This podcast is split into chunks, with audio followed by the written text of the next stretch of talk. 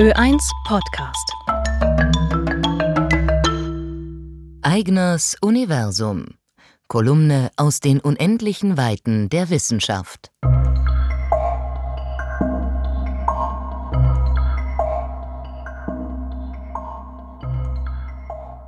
Eine Blinddarmoperation ist eine Routineangelegenheit. Schwierigkeiten sind nicht zu erwarten, Komplikationen gibt es kaum.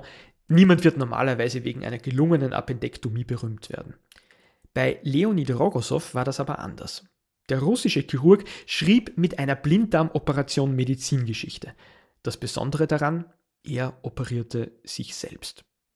Die Geschichte beginnt im Jahr 1960. Damals war Leonid Rogosov 27 Jahre alt.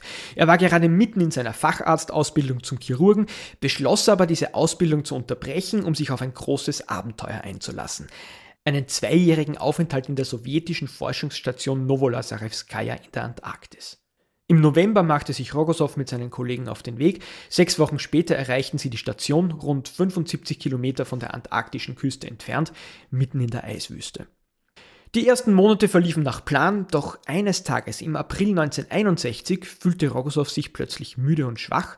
Er bekam Fieber und Schmerzen im rechten Unterbauch, die klassischen Symptome einer Blinddarmentzündung. Rasch war ihm klar, was mit ihm los war, doch vor seinen Kollegen verheimlichte er seine Probleme zunächst noch. Der Zeitpunkt hätte kaum ungünstiger sein können. Rogosow war der einzige Arzt auf der Expedition und aufgrund des schlechten Wetters bestand keine Chance, jemanden aus einer anderen Station herbeizuholen. Eigentlich war es schon Zeit, sich auf den langen, kalten antarktischen Winter vorzubereiten.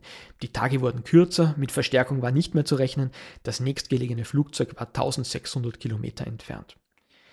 Leonid Rogosow versuchte noch, den Blinddarm mit Antibiotika zu beruhigen, doch vergebens. Sein Zustand wurde schlechter, die Schmerzen wurden schlimmer und so gab es keinen Ausweg, er musste versuchen, sich selbst den Blinddarm zu entfernen.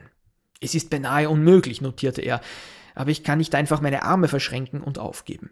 Und so machte man sich an die Arbeit. Ein Expeditionsteilnehmer hielt einen Spiegel, mit einer Tischlampe versuchte man notdürftig für die nötige Beleuchtung zu sorgen. Ein anderer Expeditionsteilnehmer war dafür verantwortlich, die chirurgischen Werkzeuge zu reichen. Für den Fall, dass Rogosow das Bewusstsein verlieren würde, hatte man Injektionen vorbereitet. Rogosow lehnte halb aufgerichtet in seinem Bett, verabreichte sich selbst ein Lokalanästhetikum und schnitt in seinen eigenen Bauch. Langsam begann er, sich zum Blinddarm vorzuarbeiten. Sehen konnte er kaum etwas und so musste er sich hauptsächlich auf seinen Tastsinn verlassen. Nach einer Weile wurde ihm schwindlig, er musste kleinere Pausen machen, aber er hielt durch. Ruhig und fokussiert war er bei der Arbeit, berichteten seine Kollegen später, auch wenn ihm die Schweißperlen auf der Stirn standen. Als Rogosow seinen Blinddarm schließlich herausholte, erkannte er mit Entsetzen, dass der bereits knapp vor dem Durchbruch gestanden war. Einen Tag später wäre es vielleicht schon zu spät gewesen. Er desinfizierte seine Bauchhöhle und schloss die Wunde.